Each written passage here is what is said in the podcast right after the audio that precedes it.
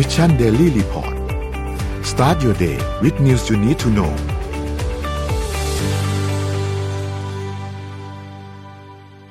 ได้เวลาพัฒนาทักษะใหม่ให้ประเทศไทย Mission to the Moon Reskill Thailand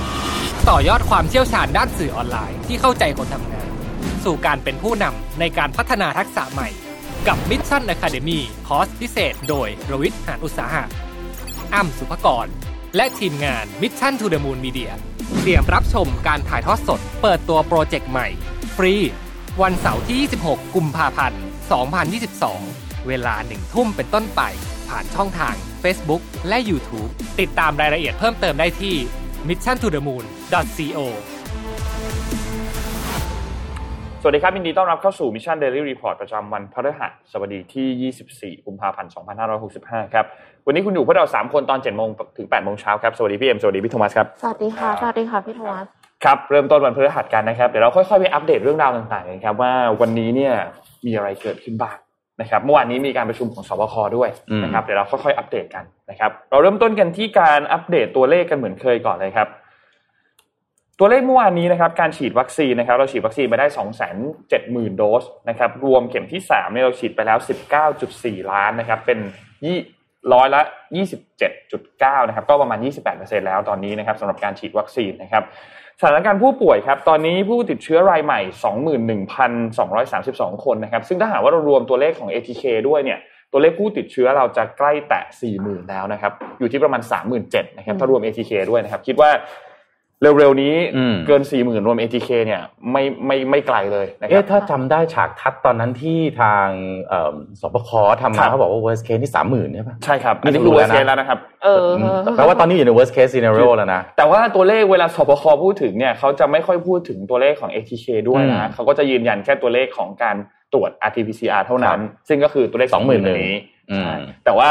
ในทางปฏิบัติแล้วเนี่ยผู้ป่วยที่ตรวจ ATK แล้วเจอก็คือเข้ารับการรักษาได้แล้ว แปลว่าอะไรแปลว่าสองหมื่นหนึ่งอาจจะขึ้นไปอีกเป็นสามหมื่นเนี่ยครับครับผมบ่อยครับผม อาจจะไปทะลุถึง4 0 0 0 0 5 0,000เลยนะครับอืมถ้าเราดูตอนนี้นะครับ แต่ว่า ก็มีคนเล่นมุกเป็นแก๊กตลกอะไรเล็กๆน้อยๆว่าเอ้ยเรามีโอกาสจะเห็นไหมตัวเลข1 0 0 0 0แสนต่อวันเนี่ยฮะผู้ติดเชื้อเนี่ยมีโอกาสไหมไม่คนก็บอกว่าไม่น่าไม่จะไม่น่ารับจะมีโอกาสไหวนะคะครับ เพราะว่าเราตรวจกันไม่ถึงแสนครับต่อวัน ไม่ใช่สิมันไม่น่าใช่สาเหตุสิเอออืมแต่เราว่าก็ต้องดูแลตัวเองกันดีๆครับดูแลตัวเองกันะครันบดีๆครับ ช่วงนี้หนักหน่วงมากครับสำหรับตัวเลขผู้ติดเชื้อนะครับรักษาหายอยู่ที่ 16,000นะครับมีรักษาตัวอยู่ทั้งหมดเนี่ย 173,000 แล้วนะครับ ตอนนี้เสียชีวิต 39 คนนะครับ ตัวเลขผู้เสียชีวิตสูงขึ้นเรื่อยๆนะครับ ก่อนหน้านี้เราอยู่กันที่หลัก 20 เท่านั้น ตอนนี้มาอยู่ที่ 30 ปลายแล้วนะครับ มีโอกาสที่จะขึ้นไปถึง 40 เดี๋ยววันนี้เรารอดูตัวเลขอีกทีหนึ่งว่าตัวเลขผู้เสียชีวิตจะเป็นเท่าไหร่นะครับ แต่ว่าสถานการณ์ไม่ค่อยดีเลยนะครับ ช่วงนี้ ถัดมาครับ ดูที่ตลาดหุ้นกันบ้างครับ ตลาดหลักทรัพย์บ้านเราเซ็ตครับ 1,696.45 นะครับ บวกขึ้นมา 0.32%นะครับ หุ้นต่างประเทศครับ เริ่มต้นที่ดาวโจนส์ครับ บวกขึ้นมา 0.50% NASDAQ บวก 1.06%นะครับ NYSE ติดลบ 1.08%ฟุตซี่ครับ บวก 0.68%และห่างเสียงบวก 0.60%นะครับ ราคาน้ำมันดิบนะครับ ปรับตัวลงเล็กน้อยเท่านั้นนะครับ WTI ครับ 91.66 ติดลบมา 0.27%นะครับ Brent crude oil ครับอยู่ที่ 96.63 นะครับติดลบมา 0.22%ครับราคาทองคำครับ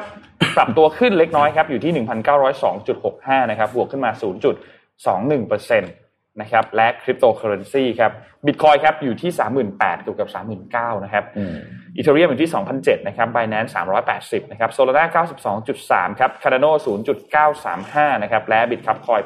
8.75 ครับนี่คืออม อัปเดตตัวเลขทั้งหมดครับคิดทองน่าสนใจนะครับอืมใช่ครับก็ช่วงนี้พี่ก็ต้องปรับพอร์ตโดยตลอดเหมือนกันวันก่อนก็คุยกับ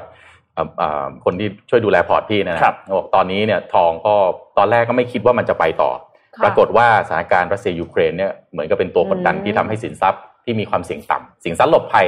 อะนะครับสินทรัพย์อย่างหลบภัยทองเนี่ยก็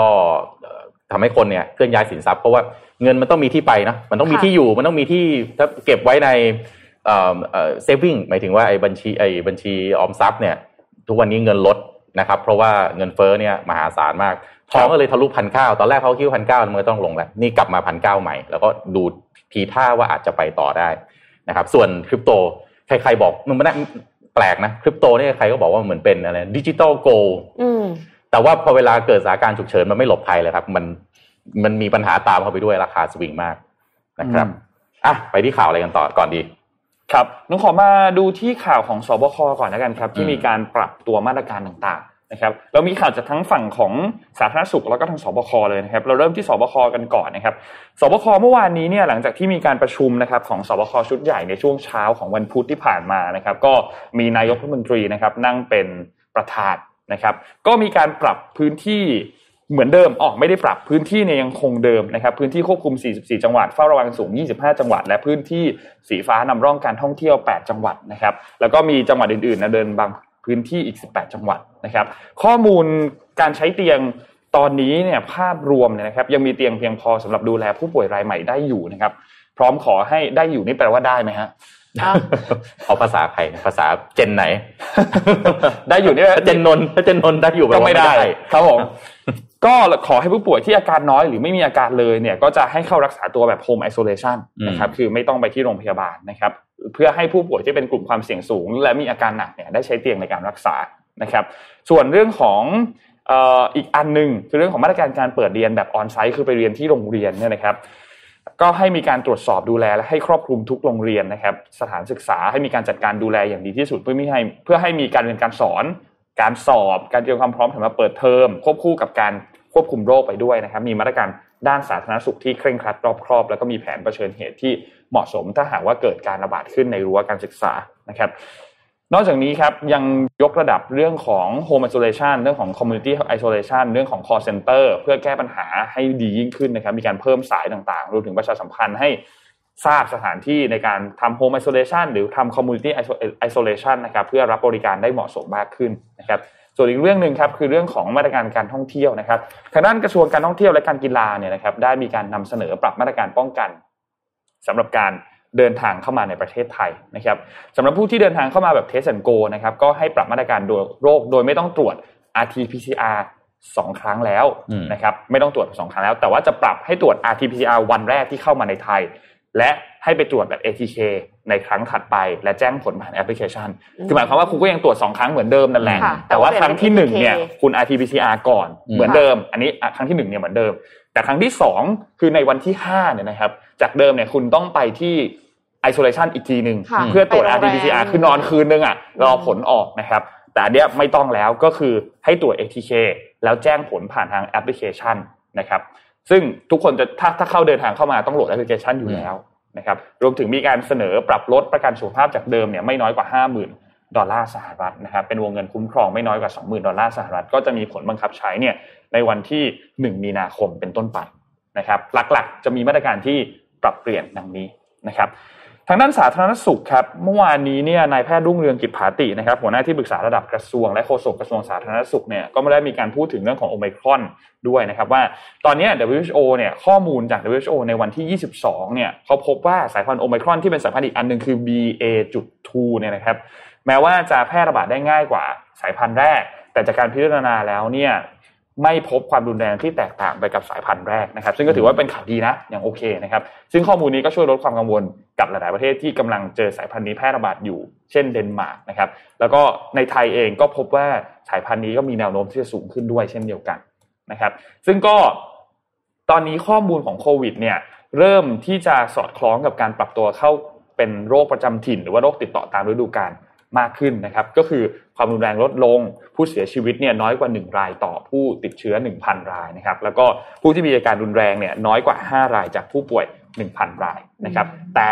สถานการณ์ตอนนี้ตัวเลขติดเชื้อสูงขึ้นค่ะนะครับเพราะฉะนั้นก็ต้องระมัดระวังดูมาตรการการป้องกันตัวเองกันด้วยนะครับในช่วงเวลาตอนนี้ก็ขอความร่วมมือทุกๆฝ่ายนะครับนี่เป็นอัปเดตจากสาธารณสุขครับพูดถึงเรื่องของโรคนะคะ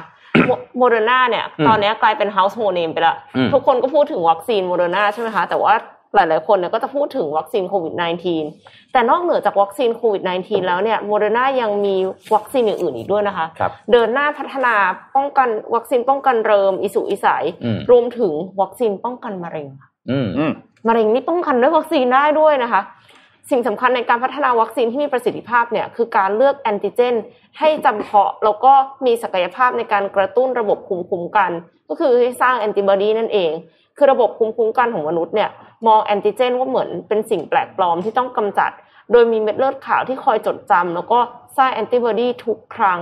ที่มีเชื้อแอนติเจน เดียวกับที่เม็ดเลือดขาวเคยเจอเข้าสู่ร่างกายว่าอุ้ยคนเนี้ยอันเนี้ยผู้ร้ายแน่นอนฉันเคยเจอมาละก็พยายามจะกำจัดนะคะ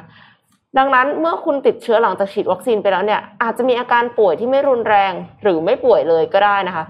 สารจากเชื้อไวรัส หรือเชื้อแบคทีเรียส่วนใหญ่ที่นิยมใช้เป็นแอนติเจนเนี่ยคือสารจำพวกโปรตีน เพราะว่าเซลล์ในร่างกายเนี่ยสร้างโปรตีนขึ้นโดยอาศัยพิมพ์เขียวจาก mRNA กระบวนการสร้างเนี่ยคือการถอดรหัสบน mRNA เพื่อสร้างอนุภาคโปรตีนที่แตกต่างกันขึ้นอยู่กับรหัสที่กำหนดไว้ค่ะ ดังนั้นถ้าต้องการสร้างโปรตีนชนิดใดก็เพียงแค่นำ mRNA ที่มีรหัสของโปรตีนชนิดนั้น ใส่เข้าไปในเซลล์เพื่อทำการถอดรหัส แล้วก็จะได้โปรตีนที่ต้องการออกมาค่ะ หลักการนี้นักวิทยาศาสตร์นำ mRNA มาสร้างเป็นวัคซีน อย่างเช่นตัวอย่างก็คือวัคซีนโควิด -19 นั่นเองนะคะ สังเคราะห์ mRNA ที่เป็นพิมพ์เขียวของแอนติเจนผิวของไวรัสขึ้นมาแล้วฉีดเข้าไปในร่างกายมนุษย์ เพื่อที่จะให้เซลล์ในร่างกายเนี่ยนำ mRNA ไปสร้างแอนติเจนจากผิวไวรัสนั่นเองค่ะ เมื่อเซลล์ในร่างกายมนุษย์ถอดรหัส mRNA และสร้างแอนติเจนออกมาเรียบร้อยแล้ว ก็จะเป็นหน้าที่ของเม็ดเลือดขาวที่ทำปฏิกิริยาในลำดับถัดไป mRNA เนี่ยสร้างพิมพ์เขียวของโปรตีนที่ต้องการได้ในระยะเวลาอันสั้น ก็เลยช่วยลดระยะเวลาในการพัฒนาวัคซีนให้เร็วขึ้น แล้วก็ต้นทุนการผลิตเนี่ยก็มีราคาถูกลง ทีนี้เรื่องของวัคซีนป้องกันมะเร็งเนี่ยโมเดอร์นาทำได้ยังไงโมเดอร์นาเขาบอกว่า เขาพัฒนา mRNA ที่เป็นพิมพ์เขียวของแอนติเจน indoleamine สองไตรไตร dioxygenase IDO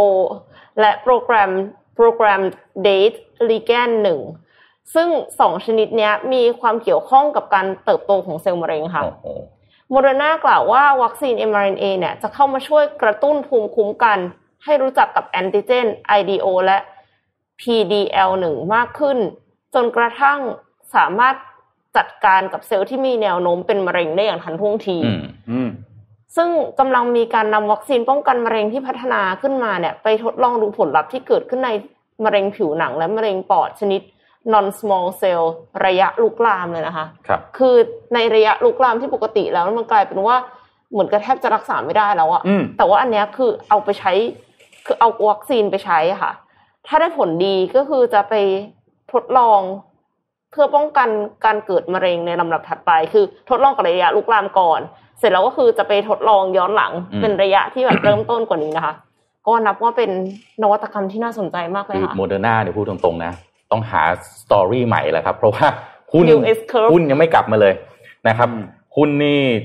คือเอาตอนที่เขาแบบว่า base performance เนี่ยนะนะฮะประมาณสักช่วงกลางกลางๆปีที่แล้วนี่หุ้นนี่ขึ้นแบบสี่ร้อยกว่าเหรียญนะค่ะต่อต่อต่อหนึ่งต่อต่อหุ้นเนี่ยนะตอนนี้นะฮะเหลือเหลือร้อยกว่าร้อยต้นๆเนี่ยนะโอ้ร้อยยี่สิบร้อยสามสิบลงมายังไม่กลับมาเลยนั้นค่ะโมเดอร์นาเองก็ต้องพยายามเนาะก็ต้องออก Product ใหม่ นะพยายามกลับมาแย่ง Market Share นี่ยังไม่นับข่าวที่ผู้บริหารก็ขายหุ้นอะไรอีกอืมขายนะครับขายแบบไปเรื่อยอ่าแต่ว่าแต่ว่าแน่นอนมีนวัตกรรมใหม่ๆ ออกมาที่จะช่วยเรื่องของความยั่งยืนของชีวิตมนุษย์เนี่ยมันก็เป็นเรื่องดีอยู่แล้วนะครับอะไหนๆอยู่ที่เรื่องจะเรียกว่าเทคโนโลยีก็ได้นะนะครับ ผมพาไปอัปเดตอันนี้สักนิดหนึ่งนะฮะในอาทิตย์ที่ผ่านมาเนี่ยทาง Google เขามีการสรุปเทรนด์การค้นหาบน Google ตลอดปีๆ2021อ่าค่ะนะครับ ก็ ที่น่าสนใจคือดิจิตอลเรารู้อยู่แล้วดิจิตอลกลายเป็นกระแสหลัก แต่คำว่าดิจิตอลมันมีเรื่องอะไรบ้าง แล้วมันเกี่ยวกับเราไหมผมผมเชื่อว่าเทรนด์การค้นหาบน Google เนี่ยเกี่ยวข้องกับคนทุกคนน่ะครับโดยเฉพาะใครทำธุรกิจอะแน่นอนเกี่ยวไม่รู้ไม่ได้เลยใช่นะครับ คือมันคนเนี่ยต้องปรับตัวเข้าสู่วิถีชีวิตใหม่ๆ ใช่ไหมครับ น่าสนใจหลายข้อยกตัวอย่างเช่นนะครับ90%ของผู้บริโภคไทยจะซื้อสินค้าจากแบรนด์ที่ให้ข้อมูลที่เป็นประโยชน์กับการตัดสินใจซื้อ อันนี้ แปลว่าต่อไปถ้าเราแค่ออกมาแล้วขายอย่างเดียวเนี่ยลูกค้าก็อาจจะไม่สนใจนะครับอืมผู้บริโภค 75%ฮะเลือกซื้อจากแบรนด์ที่เพิ่งค้นพบมากกว่าแบรนด์ที่คุ้นเคยฮะฮะเออ อยากลงของใหม่แปลว่าแบรนด์ loyalty อะไม่มีน้อยลงแล้วเยอะ 75%เลือกซื้อจากแบรนด์ที่เพิ่งค้นพบ เพิ่งค้นพบแปลว่าอะไรก็คือกดเข้าไปถ้าคุณกดเข้ามาแล้วเสิร์ชเจเจออก็มีโอกาสที่ conversion ทางการขายเกิดได้มากกว่า สุดยอด ไม่มี loyal- loyalty น้อยลงเยอะนะครับ แล้วก็คำว่ายี่ห้อไหนดีครับถูกค้นหาเพิ่มขึ้น 30%อืมนะครับ การค้นหาแคมเปญเลขคู่ฮะเลขคู่คืออะไรครับ6ทับ6 7ทับ7 8ทับ8นะครับค่ะเพิ่มขึ้นเท่าไหร่ไหมฮะ110%นนะครับโปรแรงแล้วก็จริงคำว่าส่วนลดลูกค้าใหม่ฮะถูกค้นหาเพิ่มขึ้น 50%จัดส่งฟรีเพิ่มขึ้น 60%นะครับ ทีนี้ถ้าดูจากเทรนด์หลาย ๆ อย่างเนี่ยนะครับ ประเด็นที่น่าสนใจคือเรื่องของ work from home เนี่ย เป็นประเด็นที่ถูกให้ความสำคัญน้อยลงนะครับ คนเนี่ยสนใจเรื่องของการทำงาน work from anywhere หรือการ work from hotel มากขึ้นครับค่ะการค้นหาคำว่า work from hotel เพิ่มขึ้นเท่าไหร่รู้ไหมฮะพันหกร้อยเปอร์เซ็นต์พันหกร้อยการค้นหา16เท่าอันนี้ตกใจใช่ไหมการค้นหาคำว่า cryptocurrency เพิ่มขึ้น 263เปอร์เซ็นต์นะฮะ แล้วก็เนี่ยอันนี้อันนี้น่าสนใจ ค้นหาคำว่าวิตามินดีเพิ่มขึ้น 87เปอร์เซ็นต์ ทำไมวิรู้ไหมทำทำไมไมวิวิตาตามิมินนดีดีเพิ่มขึ้นอ่าพี่เนี่ยหมอจ่ายหมอสั่งจ่ายยาวิตามินดี ไม่ใช่ยาสั่งจ่ายวิตามินวิตามิดีนพี่ด้วย เพราะอะไรเราโดนแสงแดดน้อยลงอ่าวิตามินดีเนี่ยมันอยู่ในแสงแดด ก็คือไม่ออกนอกบ้านอะเราไม่ออกจากบ้านอ่าเราอยู่ในบ้านถูกต้องนะครับถูกต้องนะครับนักเรียนเซอร์ไพรส์ใช่ครับมันก็เลยไม่ได้คิดถึงอันนี้นะ อ่าเพแต่ราะเราไม่ค่อยได้ออกถ้าข้างทานปลานส้อมกบ่อยก็ไม่เป็นไรอ่าโอเคปลาส้มนี่ทานบ่อยมากครับอ่าของโปรดเลยครับทีนี้ social distancing เนี่ย มันถูกวิเคราะห์ยังไงนะครับ อย่างแรกเนี่ยนะฮะการค้นหาคำอวยพรวันครบรอบสูงขึ้นถึง 210%นะครับสารพัดคำคำครบรอบเนี่ยนะครับอาการค้นหาคำว่าส่งของขวัญเพิ่มขึ้น 69%เล่นเกมออนไลน์กับแฟนเพิ่มขึ้น 250%ฮะอืมแปลว่าเจอกันไม่ได้ค่ะเลยต้องเล่นเกมออนไลน์กับแฟนแทนนะครับเอ่อคอนเสิร์ตออนไลน์เพิ่มขึ้น 58%นะครับเอ่อ มีการค้นหาเกี่ยวกับคำว่าข่าวปลอมเพิ่มขึ้น 200%นะครับข้อมูลส่วนบุคคลเพิ่มขึ้น 143%แล้วก็คำนี้ด้วยนะ เชื่อถือได้ไหมอะอืมเพิ่มขึ้น 72%เชื่อถือได้ไหมนี่ไม่แน่ใจ เชื่อถือข่าวเรื่องอะไรครับไม่ใช่ไม่ใช่รัฐบาลเนาะไม่น่าครัใช่บผมไม่น่าใช่ไม่น่าใช่นะครับ อีกอันหนึงน่าสนใจคือเรื่องของความเหลื่อมล้ำครับ Google เขาเขาก็ analyze ไว้น่าสนใจนะครับ คนค้นหาคำว่า net free เพิ่มขึ้น 35%นะครับ 5G เพิ่มขึ้น 235%สินเชื่อเงินด่วน เพิ่มขึ้น 59%แล้วก็หางานใกล้ฉันเพิ่มขึ้น 125%นะครับนี่ก็เป็นภาพรวม Google Trend เป็นไงฮะ หลาย ๆ ข้ออาจจะไม่ตรงกับสิ่งที่เราเคยคิดเอาไว้แล้วค่ะนะครับอันนั้นเป็นเทรนด์ที่น่าสนใจที่อาจจะต้องเอามาปรับตัวธุรกิจจริงนะคค่ะรับ work from home ดูดิไม่มีอยู่ในสารระบบแล้วนะ อ๋อไม่อยู่ในสารระบบของของของเอ่อเทรนด์แล้วอะทำไมไม่มีคนเซิร์ชหาอาชีพที่ใช่อะคะทำไมถึงอาชีพเซิร์ชที่ใช่เหรอหางานใกล้ฉันอาจอย่าจะงรเดีอยวเอ็มโฆษณาเพิ่มอีกสักนิดหนึ่งนะครับอ่าเออนี่โนว่าแล้วมีมีมีคอมเมนต์บอกเรื่องของตัววิตามินดีด้วยว่าแบอืบมเอ้ยมันมีก่อนอันนี้มีข่าวลือว่าวิตามินดีช่วยป้องกันโควิดหรือเปล่าอะไรเงี้ยคนก็เลย search เยอะอ๋อซึ่งก็อ๋ออ้าวไม่ไม่ใช่วิตามินซีเหรอพี่เข้าใจว่าคน คนมองหาวิตามินซีแล้วเข้าใจว่ามันช่วยป้องกันโควิดคือโนว่าส่วนหนึ่งอะก็มันก็ช่วยทำให้ร่างกายเราแข็งแรงขึ้นแหละอืมภูมิคุ้มกันดีขึ้นแหละอืมแต่ว่าจะบอกว่าป้องกันโควิดโดยตรงไหมก็คงไม่ใช่คงไม่ใช่หรอกอืมนะก็จริงๆอะนอนหลับพักผ่อนร่างกายแข็งแรงออกกำลังกายสม่ำเสมอ อันนี้ทานอาหารครบห้าหมู่อะถูกต้อ social งครับ distancing ค่ะคืออันใส่อัหนน้ากากอันเนี้ยมันเรียกว่าเป็นยายาปกติอืมยาสามัญเลย แต่ว่าถ้าเกิดว่าเรา ร่างกายไม่แข็งแรงเนี่ยอัดวิตามินไม่ตายบางทีมันไม่ช่วยนะค่ะนะครับไม่ช่วยอะพี่เพิ่มให้อีกหนึ่งอีกอีกเทรนด์หนึ่งนะครับ อันนี้ชื่อ Fjord Trends 2022 นะครับ จัดทำโดย Accenture นะฮะ Accenture ก็เป็นบริษัทที่ปรึกษานะครัชั้บนนำระดับโลกอ่าใช่ครับระดับโลกนะฮะเขาก็ไปสำรวจพฤติกรรมผู้บริโภคครับใช้เวลาไป 15 ปีฮะนะครับ ก็พบว่าในช่วงวิกฤตโควิด 19 เกือบ 2 ปีที่ผ่านมาเนี่ยมีการเปลี่ยนแปลงขนาดใหญ่ อันนี้ผมว่าเป็นแฟกต์อะไม่ต้องพูดถึงอยู่แล้วว่า 2 ปี ของมีระหว่างมีโควิด กับไม่มีโควิด เนี่ยที่ว่าเอ่อเรียกว่าอะไรฉากทัดหลาย ๆ อย่าง วิถีชีวิตของคนเนี่ยมันเปลี่ยนไปเยอะมากนะครับ พนักงานคนทำงานเนี่ยมีความคิดความคาดหวังมุมมองก็เปลี่ยนไปนะครับทำให้บริษัทเองก็ต้องปรับตัว แล้วก็ออกแบบแนวการทำธุรกิจรูปแบบใหม่ ๆ นะครับ เพื่อหาแนวทางการออกแบบสร้างนวัตกรรม แล้วก็สร้างการเติบโตให้กับธุรกิจนะครับ จากการสำรวจพบว่าในช่วงต้นปีที่ผ่านมาครับมีพนักงานแค่ 15%เท่านั้นเองที่อยากกลับไปทำงานที่ออฟฟิศ อันนี้อาจจะไม่แปลกใจเท่าไหร่นะครับค่ะทีนี้ for your trends เนี่ยเขาก็เก็บข้อมูลจากนักออกแบบแล้วก็นัก innovation นะฮะประมาณ 2,000 คนจาก 40 แห่งทั่วโลกนะครับ ที่อยู่ในเครือข่ายของ Accenture นะครับ แล้วก็คาดการณ์พฤติกรรมมนุษย์และ 5 เทรนด์ครับ ที่จะส่งผลต่อสังคมวัฒนธรรมแล้วก็ธุรกิจนะครับ เทรนด์ที่หนึ่งฮะ come as you are เป็นอย่างที่ตัวเองเป็นนะครับ คือการที่เทรนด์เนี้ยคือการที่ผู้คนเนี่ยรู้สึกว่าควบคุมชีวิตตนเองได้ นะครับหรือ sense of agency เนี่ยมีมากขึ้นในช่วง 2 ปีของโควิดนะครับส่งผลกระทบต่อวิธีการทำงาน การมีปฏิสัมพันธ์การบริโภคทั้งนั้นเลยนะครับทำให้ผู้คนเริ่มตั้งคำถามถึงความสำนึกถึงตัวตน แล้วก็สิ่งที่สำคัญกับชีวิตจริงๆนะครับแล้วก็ความเป็นปัจเจกนิยมมากขึ้นในมุมมองที่เรียกว่ามี over v อืมมี over v นะครับซึ่งสำคัญต่อองค์กรในแง่ของการบริหาร แล้วก็การสร้างแรงจูงใจกับพนักงานนะครับรวมถึงการเสริมสร้างคุณค่า ต่างๆนะครับให้กับพนักงานใหม่นะครับเทรนด์ที่สองครับ the end of abundance thinking หมดยุคการเหลือเฟือแล้วค่ะ คือพวกใช้แล้วทิ้งอ่าอะไรพวกเนี้ยเปลี่ยนฝัง่ายๆเยอะไรอะไว้เงี้ยก่อนใช่นะครับ ช่วงปีที่ผ่านมาเนี่ยการขาดแคลนของปัจจัยหลายอย่างนะครับ ก็นำไปสู่การเปลี่ยนจากแนวคิดนะครับ จากการที่คิดว่าก็คิดเผื่อนะฮะมีไว้เยอะๆนะครับ อยู่บนรากฐานของการมีทุกอย่างเหลือเหลือเฟือเหลือใช้สะดวกรวดเร็วเนี่ย เปลี่ยนไปเป็นความตระหนกถึง สิ่งที่จะเกี่ยวกับสิ่งแวดล้อมมากขึ้นนะฮะเพราะฉะนั้นธุรกิจต้องให้ความสำคัญกับเรื่องนี้ถ้าคุณมีความฟุ้งเฟ้อไม่ได้แคร์กับโลกนี้เนี่ยก็อาจจะไม่ตรงกับคุณค่าหรือค่านิยมที่ผู้คนจะให้นะครับสามครับ the next frontier นะครับพรมแดนใหม่ พรมแดนใหม่ที่ว่านี่คืออะไรครับ Metaverse นะครับผู้คนเนี่ยคาดหวังให้ธุรกิจที่สร้างสรรค์แล้วก็จะ ไอธุรกิจใหม่ๆเนี่ยจะนำพวกเขาไปสู่สิ่งใหม่ๆได้นะครับค่ะโลกก็น่าจะไม่หยุดที่หน้าจอหูฟังแล้วอืมต่อไปมันน่าจะเป็น immersive experience นะทำให้เราเนี่ยไปอยู่ท่ามกลางเหมือนนี่เราอยู่ในห้องส่งเนี่ยใช่ไหมฮะเอ่อเราผมก็ไม่แน่ใจว่าตอนนี้เราอยู่ประเทศไหนนะครับอ่านี่คืออยู่ตึกไหน immersive นะคะ experience ใหม่ ๆ นะครับถึงไหนไม่รู้ฮะแต่342 ชั้นครับ ยังจำเลยเล็กชั้นได้อ่าครับแล้วก็เทรนด์ที่สี่ฮะ this much is true นะครับตอบเร็วตอบจริง ตอบเร็วตอบจริงคืออะไร ผู้คนคาดหวังที่จะได้รับคำตอบจากการกดปุ่มครั้งเดียวฮะอ่าคือต้องต้องง่ายมากๆ shortcut ใช้เวลาเร็วมากๆด้วยนะครับอืมหรือแม้กระทั่งไม่ต้องกดปุ่มครับ พูดครั้งเดียว คือสั่งงานด้วยเสียงอะ voice assistant พูดทีเดียวได้คำตอบในทันทีเลย หมายความว่าก็อีกแง่หนึ่งก็หมายความว่าผู้คนก็จะสื่อสารมากขึ้น ตั้งคำถามมากขึ้นนะครับ เพราะฉะนั้น ในเชิงของการบริหารจัดการแบรนด์เนี่ยหมายถึงขอบเขตของคำถามของลูกค้า แล้วก็ช่องทางการสอบถามที่จะเพิ่มขึ้นดังนั้นแล้วเนี่ยบริษัทห้างร้านองค์กรต่างๆ ต้องออกแบบวิธีการตอบคำถามฮะ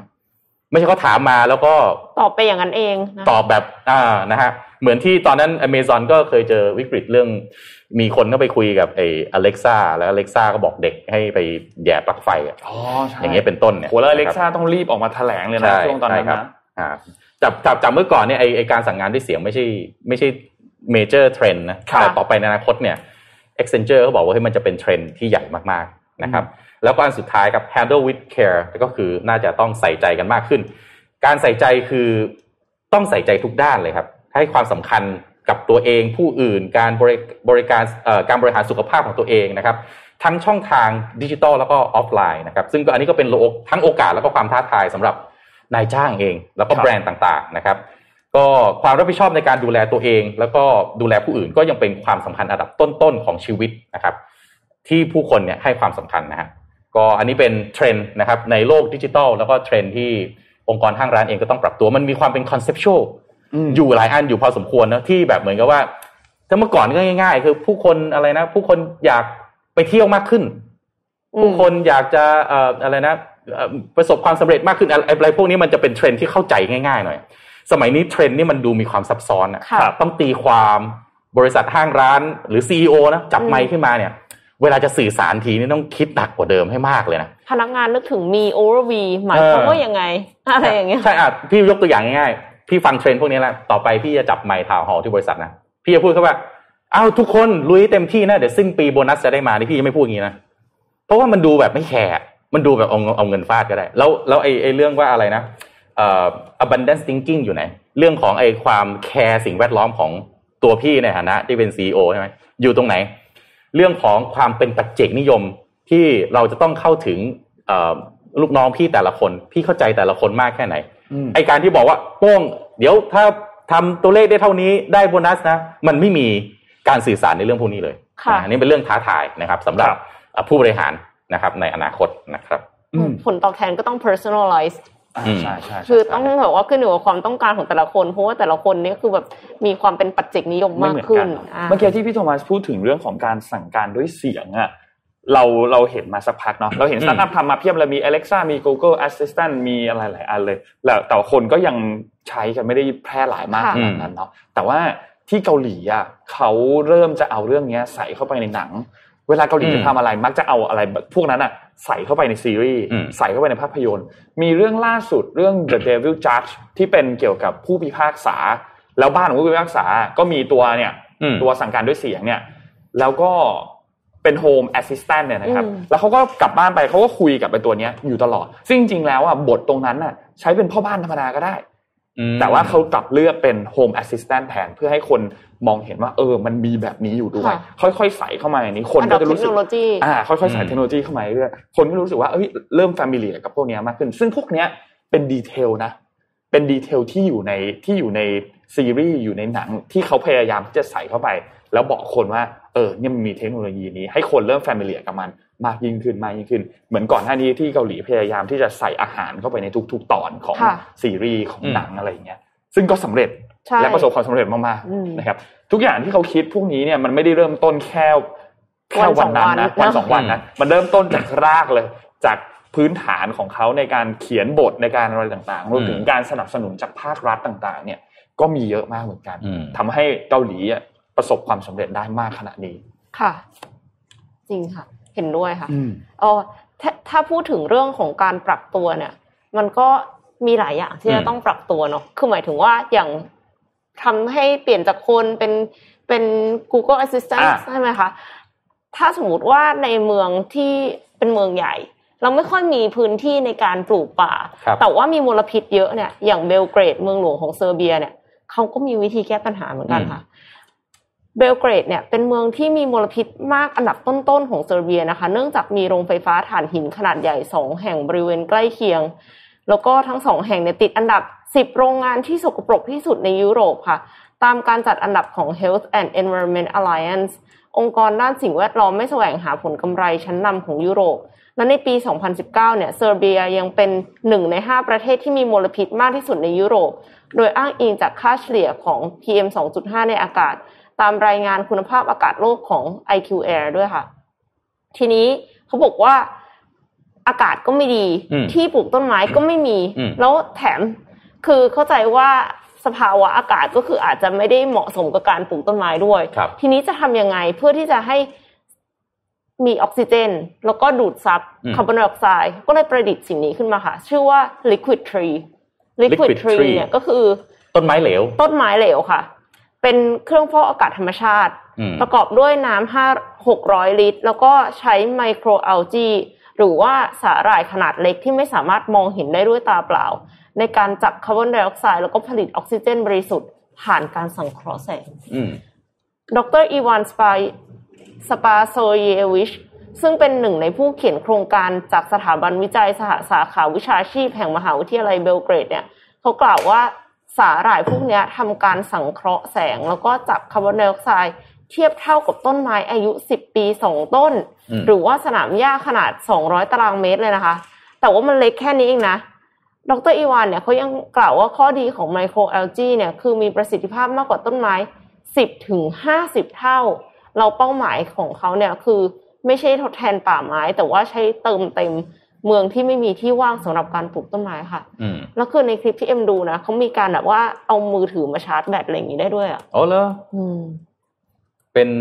พลังงานทดแทนใช่อะไรสักอย่างอืมโอ้ค่ะก็น่าสนใจนะ แต่มันมันก็ขาดความ สุนทรีย์เวลามองเข้าไปหน่อยหนึ่งนะถูกถูกอ่าคือต้องบอกว่าไม่ได้สบายตา เห็นต้นไม้เออ เห็นต้นไม้เนี่ยมันรู้สึกสัมผัสได้ถึงธรรมชาติมากกว่าค่ะอะพูดตรงๆ มีดีกว่าไม่ไม่มีใช่ใช่แต่ถ้าให้ดีจริง ๆ ขอมีเป็นต้นไม้เลยดีกว่า อ่า ก็เป็นนวัตกรรมที่ดีจค่ะริงๆไม่ Liquid อ่าถ้า tree ถ้าคืออย่างเงี้ย ถ้าไปอยู่ในที่ร่มมากๆบางทีต้นไม้เอาไม่อยู่อย่างออฟฟิศพี่เนี่ยพยายามจะมีต้นไม้ในที่ร่มมากๆ ต้นไม้ตายฮะอ๋อแสงแดดไปไม่ถึง ใช่มันมันแสงแดดมันไม่เพียงพอนะครับ ก็นี่อาจจะดีมาช่วยนะครับ ช่วยให้มันยังไงอะมีเอ่อสภาพแวดล้อมภายในที่ที่อาดีกาศดีขึ้นอ่านะครับอะพาทุกท่านไปอัปเดตเรื่องนี้กันหน่อยครับครับ ค้ามนุษย์เป็นโอ้เทรนด์เอ่อขึ้นติด top trend ช่วงในประเทศเราในช่วงพฤหัสศุกร์ที่ผ่านมาที่มีการอภิปรายทั่วไป ใช่ครับเป็นเป็นประเด็นที่ค่อนข้างใหญ่ ซึ่งต้องบอกว่า เพิ่งมาเป็นประเด็นใหญ่ดีกว่าแต่จริงๆแล้วเนี่ยประเด็นเรื่องนี้เนี่ยถ้าลองไปทำ research ดูผมไปนั่งทำ research อยู่หลายวันมากนะครับผมได้ยินเรื่องของการค้ามนุษย์เนี่ยติดต่อกันมาหลายปีแล้วในประเทศไทย แล้วก็ต้องบอกว่าพอไปนั่ง research เนี่ยก็จะพบว่าประเทศเราวนวนวนเวียนอยู่กับการไต่อันดับไอ้อันดับที่บอกว่า TIP report เนี่ย TIP report เนี่ยมันย่อมาจาก trafficking in persons report ก็คือ report การค้ามนุษย์เนี่ย เราไต่อยู่อันดับท้ายๆเนี่ยแหละครับมันมีอยู่สามระดับเนี่ยหนึ่งสองสามเนี่ยครับอันดับเอ่ออันดับหนึ่งเนี่ยมันก็จะเป็นประเทศอย่างนอร์เวย์นะครับ ญี่ปุ่นอะไรอย่างเงี้ยนะครับ ส่วนเราเนี่ยเคยอยู่อันดับสามขึ้นมาอันดับสองตกไปอันดับสอง watch list ลงมาอันดับสามใหม่ขึ้นมาอันดับสองวนๆอยู่ประมาณนี้นะครับ คือรายงานขอต้องขอเท้าความหน่อยว่า โดยสรุปของรายงานการค้ามนุษย์ หรือไอทีทิปรีพอร์ต TIP report เนี่ยนะครับ ประจำปี 64 ที่ผ่านมาเนี่ยทางเอ่อเอ่อ กระทรวงต่างประเทศสหรัฐนะฮะเขาเปิดเผยรายงานนี้ออกมา เมื่อวันที่ 1 กรกฎาคมปีที่แล้วนะครับโดยสถานทูตสหรัฐแล้วก็สถานกงสุลในประเทศไทยเนี่ยก็บอกว่าประเทศไทยเอามาประกาศในประเทศไทยนะครับว่าประเทศไทยเนี่ยเป็นกลุ่มที่สองในบัญชีรายชื่อที่ต้องถูกจับตามองเรื่องการค้ามนุษย์นะครับ โดยมีรายงานตลอดช่วง 5 ปีที่ผ่านมานะครับ ว่าประเทศไทยเรามีปัญหาเรื่องนี้จริง ๆนะครับ ซึ่งในกลุ่มประเทศ ที่มีปัญหาแบบเราคล้ายๆกับเราเนี่ยนะครับก็คืออย่างเช่นศรีลังกานะฮะอืมรัสเซียอุซเบกิสถานแล้วก็ประเทศในทวีปแอฟริกาใต้บางประเทศนะครับค่ะรายงานก็ระบุว่ารัฐบาลไทยไม่ได้ปฏิบัติตามมาตรการขั้นต่ำอย่างเต็มที่ในการขจัดปัญหาด้านการค้ามนุษย์ แต่มีความพยายามอย่างมีนัยยะสำคัญในการดำเนินการดังกล่าวนะครับ แล้วก็ความพยายามเหล่านี้ประกอบไปด้วยการดำเนินการเพื่อปรับปรุงการประสานงานกับภาคประชาสังคมในการสืบสวนสอบสวน กรณีค้ามนุษย์ และการคุ้มครองผู้เสียหาย การจัดการฝึกอบรม และการประชุมเชิงปฏิบัติการ เกี่ยวกับขั้นตอนการดำเนินงานโดยคำนึงถึงบาดแผล ทางใจให้แก่พนักงานอายการและผู้พิพากษา ตลอดจนการเริ่มกระบวนการสอบสวนเจ้าหน้าที่ 9 ราย ที่ถูกกล่าวหาว่าสมรู้ร่วมคิดในอาชญากรรมการค้ามนุษย์ นอกจากนี้ครับรัฐบาลยังได้จัดตั้งคณะทำงานเพื่อพิจารณาในช่วงระยะเวลาฟื้นฟูและไตร่ตรองสำหรับผู้เสียหายและกลไกการส่งต่อระดับประเทศ แต่นะฮะเมื่อกี้พูดไปคืออารัมพบทของ report อย่างไรก็ดีครับ report อันนี้บอกไว้ว่า รัฐบาลไม่ได้แสดงให้เห็นว่ามีความพยายามโดยรวมเพิ่มขึ้น เมื่อเทียบกับช่วงการรายงานที่ผ่านมา แม้ว่าจะพิจารณาถึงผลกระทบการระบาดใหญ่ของโควิด -19 ที่มีต่อศักยภาพในการปราบปรามการค้ามนุษย์แล้วก็ตาม ทางการเริ่มกระบวนการสอบสวนกรณีค้ามนุษย์น้อยลงดำเนินคดีกับผู้ต้องหาน้อยลง และพิพากษาลงโทษนักค้ามนุษย์น้อยลงอย่างมีนัยสำคัญเมื่อเทียบกับปี 2512 และมีการรายงานอย่างแพร่หลายว่ากลุ่มแรงงานต่างด้าวมักถูกบังคับ ใช้แรงงานในหลากหลายอุตสาหกรรมในประเทศไทย แต่รัฐบาลกลับระบุผู้เสียหายจากการค้ามนุษย์ด้านแรงงานในจำนวนที่ต่ำเมื่อเทียบกับขอบเขตของปัญหา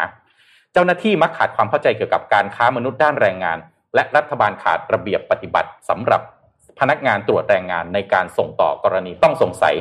ไปยังเจ้าหน้าที่ที่บังคับใช้กฎหมายนะครับที่สำคัญเลยฮะในรีพอร์ตนี้เขียนชัดเจนว่าการทุจริตและการสมรู้ร่วมคิดของเจ้าหน้าที่รัฐยังคงขัดขวางความพยายาม ในการปราบปรามการค้ามนุษย์ และรัฐบาลตัดสินเจ้าหน้าที่ที่เจ้าหน้าที่รัฐที่สมรู้ร่วมคิดในอาชญากรรมการค้ามนุษย์ว่ามีความผิดจำนวน 5 ราย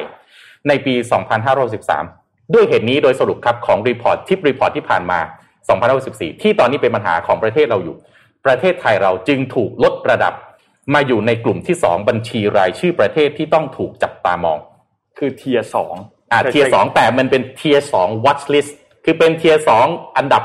เรียกว่ากำลังจะถูกลดชั้นอะไปอยู่ tier สามอะอ๋อโอเคอ่าดิวิชั่นหนึ่งดิวิชั่นสองดิวิชั่นสามใช่ไหมเราเนี่ยยังขึ้นดิวิชั่นหนึ่งไม่ได้อยู่ดิวิชั่นสองแต่เป็นดิวิชั่นสอง watch list คืออยู่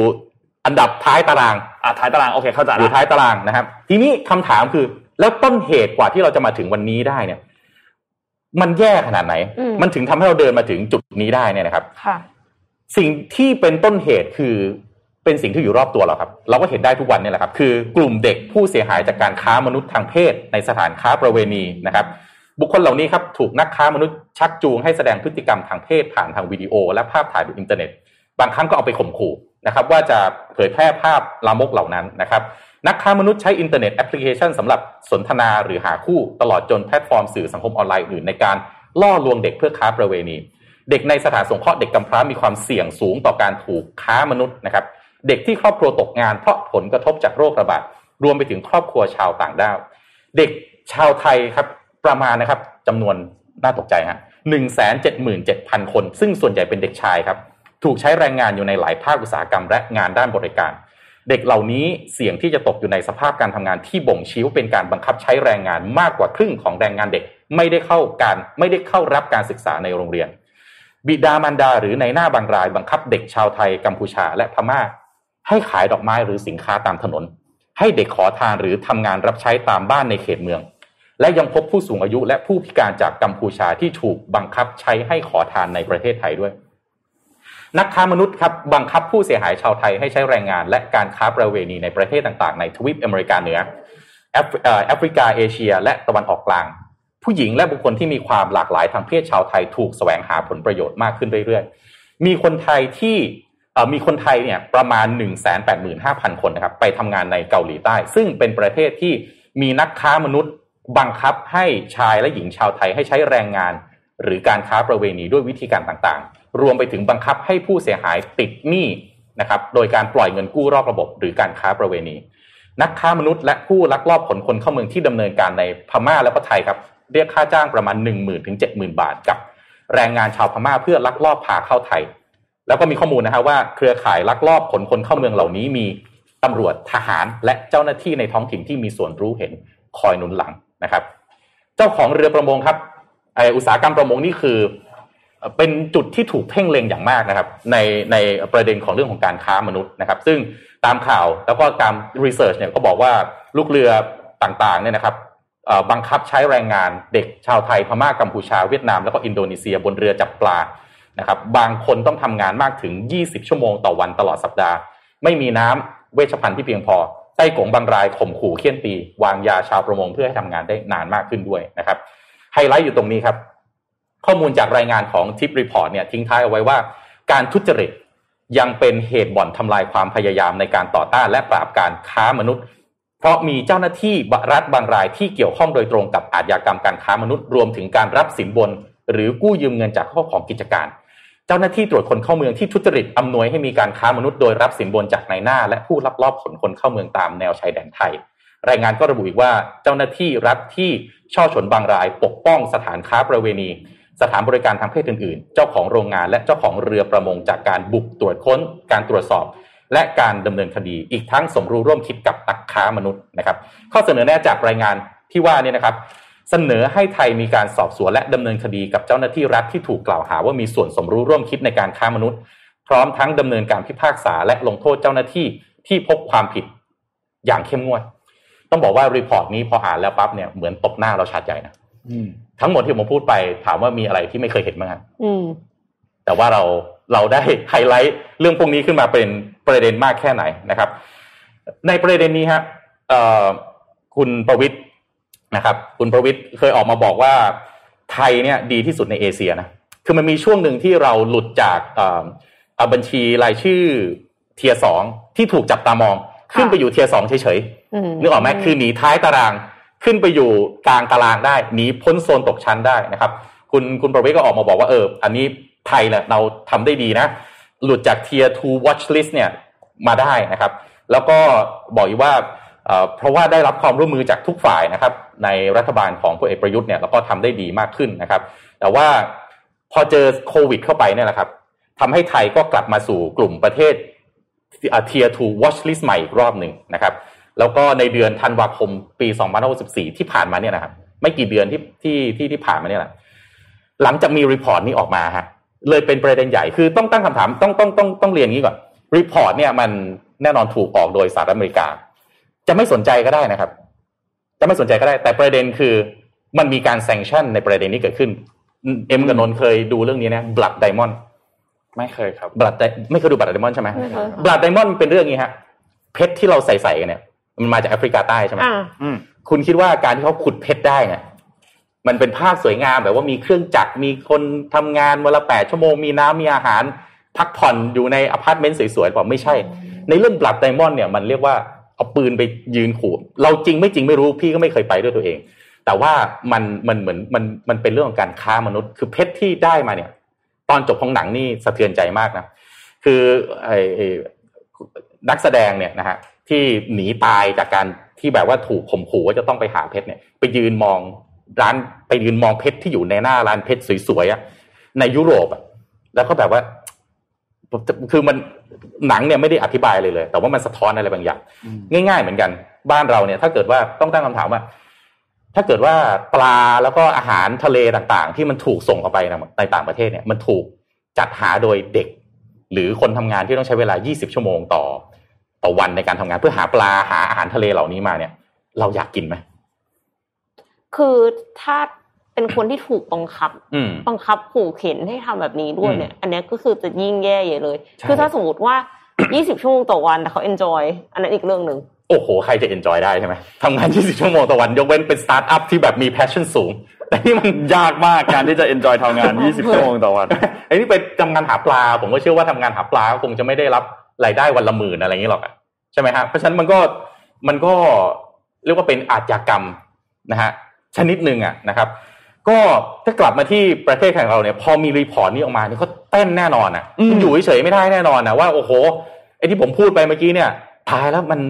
อับอายขายหน้าชาวบ้านเนี่ยนะฮะครับนะครับก็เลยมีการประประชุมนะครับของคณะกรรมการป้องกันและปราบปรามการค้ามนุษย์หรือปคมนะครับ แล้วก็คณะกรรมการประสานและกำกับการดำเนินงานป้องกันและปราบปรามการค้ามนุษย์นะครับ โดยที่ประชุมเนี่ยหลังจากใช้เวลาประมาณ 5-6 เดือนเนี่ยนะครับ ก็รับทราบความคืบหน้านะครับ action plan ต่างๆ ที่ทำไปเนี่ย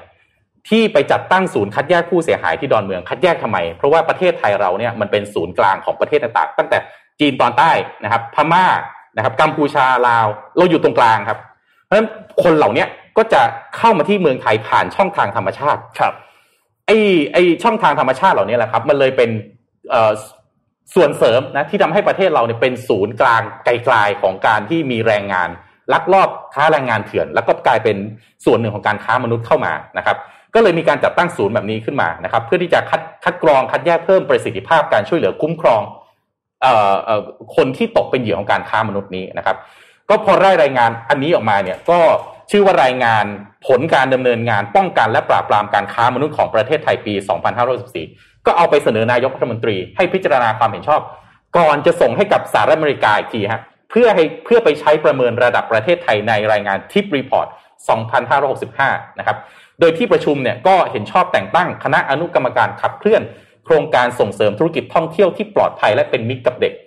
ภาษาไทยภาษาอังกฤษเนี่ยใช้โครงการชื่อโครงการนี้ว่า Child Safe Friendly Tourism Project นะครับ ก็แต่งตั้งพลตำรวจเอก ดร ธรรมศักดิ์วิชารยะนะฮะรองเลขาธิการนายกรัฐมนตรีฝ่ายการเมืองเป็นประธานนะครับ มีกระทรวงการท่องเที่ยวและกีฬาเป็นเจ้าภาพหลักนะครับ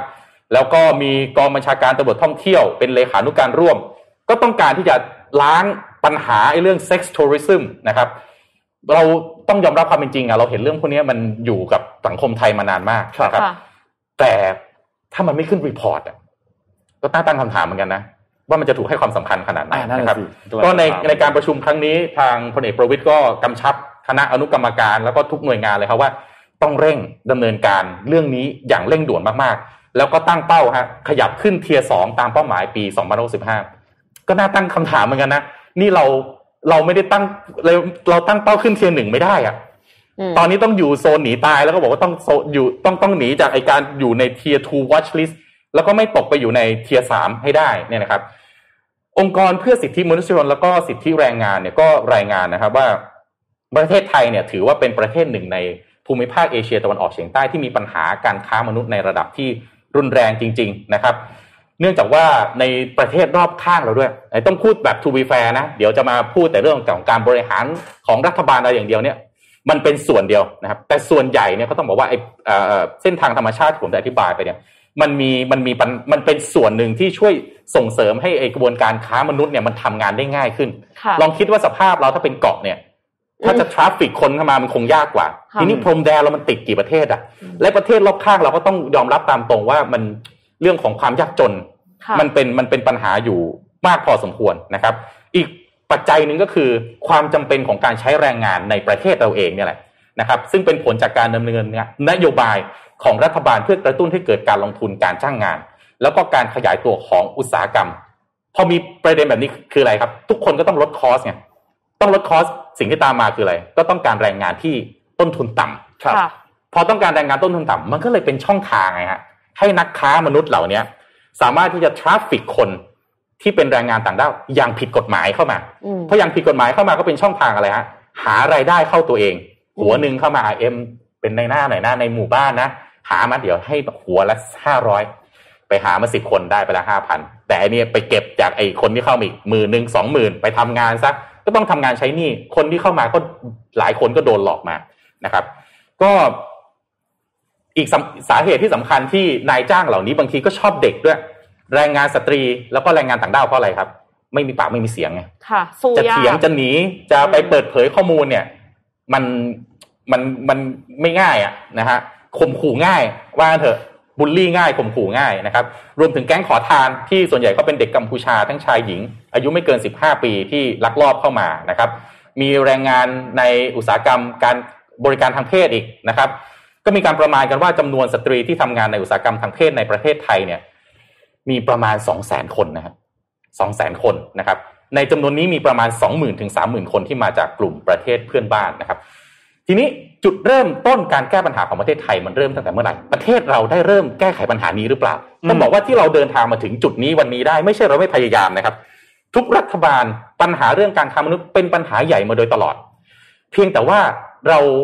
ในหน้าข่าวต่างๆเนี่ยเราอาจจะมีกระแสขึ้นมาที มีโรฮิงญาทีอ่ามีเอ่อเจอแรงงานเถื่อนโรงงาน หรือคนลักลอบเข้ามาที หรือตอนช่วงโควิดใช่ไหมที่มีไอ้แรงงานเถื่อนที่ที่เข้ามาตามช่องทางใช่แล้วไปติดโควิด อะไรอย่างเงี้ยนะเข้ามาทีก็เป็นข่าวที แต่ว่าจุดเริ่มต้นเนี่ยตั้งแต่ปี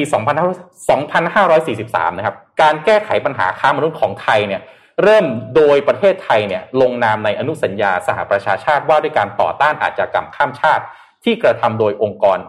อาชญากรรมนะครับ ซึ่งอันนี้ก็เป็นพันธสัญญาที่ประเทศไทยเริ่มศึกษาปัญหาการค้ามนุษย์ในประเทศ อย่างเป็นรูปธรรมนะครับ โดย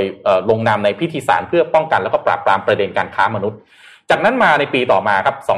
2544 ก็เป็นจุดเริ่มต้นที่ทำให้ไทย ต้องเริ่มมีการจัดตั้งองค์กรและหน่วยงานที่รับผิดชอบโดยตรง ภายใต้บรรทัดฐานขององค์กรองค์การสหประชาชาตินะครับ ปี2547 ครับ ตอนนั้นเป็นช่วงของรัฐบาลทักษิณหนึ่ง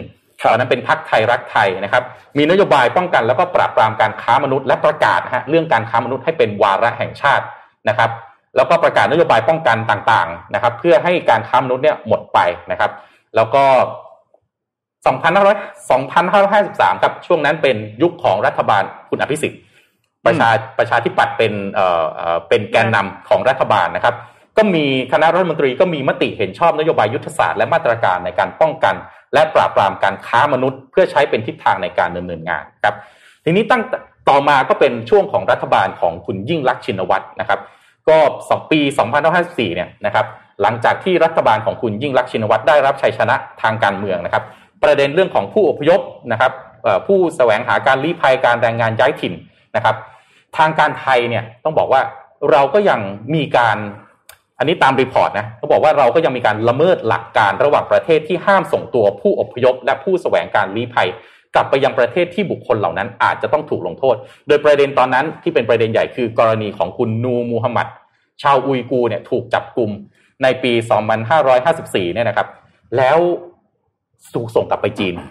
พอถูกส่งกลับไปจีนปั๊บหายไปเลย อืม คนก็ทางประเทศทางตะวันตกเขาก็ตั้งคำถามว่าแล้วส่งกลับไปทำไม ถ้าส่งกลับไปแล้วมันจะต้องเอ่อเอ่อเป็นแบบเสี่ยงนี้เสี่ยงว่าอาจจะไม่ได้ความเป็นธรรมเนี่ย ส่งกลับไปทำไมนะครับ ก็อีกประเด็นหนึ่งคือโรฮิงญาอ่าโรฮิงญาเนี่ยอยู่คู่กับเอ่อประเด็นการค้ามนุษย์มาเป็นเวลายาวนานนะครับ ก็มีประเด็นในปี 2554 เนี่ยที่เรือบรรทุกชาวโรฮิงญาจากพม่าเนี่ยถูกเอ่อผลักดันกลับนะครับ แล้วก็ต้องไปลอยคออยู่กลางน่านน้ำ ไอ้ประเด็นแบบนี้ต้องบอกว่าพอผมไปรีเสิร์ชดูเนี่ย เรามีประเด็นกับชาวโรฮิงญาทุกปีครับ ทุกปีที่จะมีเรือเข้ามา แล้วเราก็ต้องผลักดันกลับออกไปนะครับ ซึ่งในใน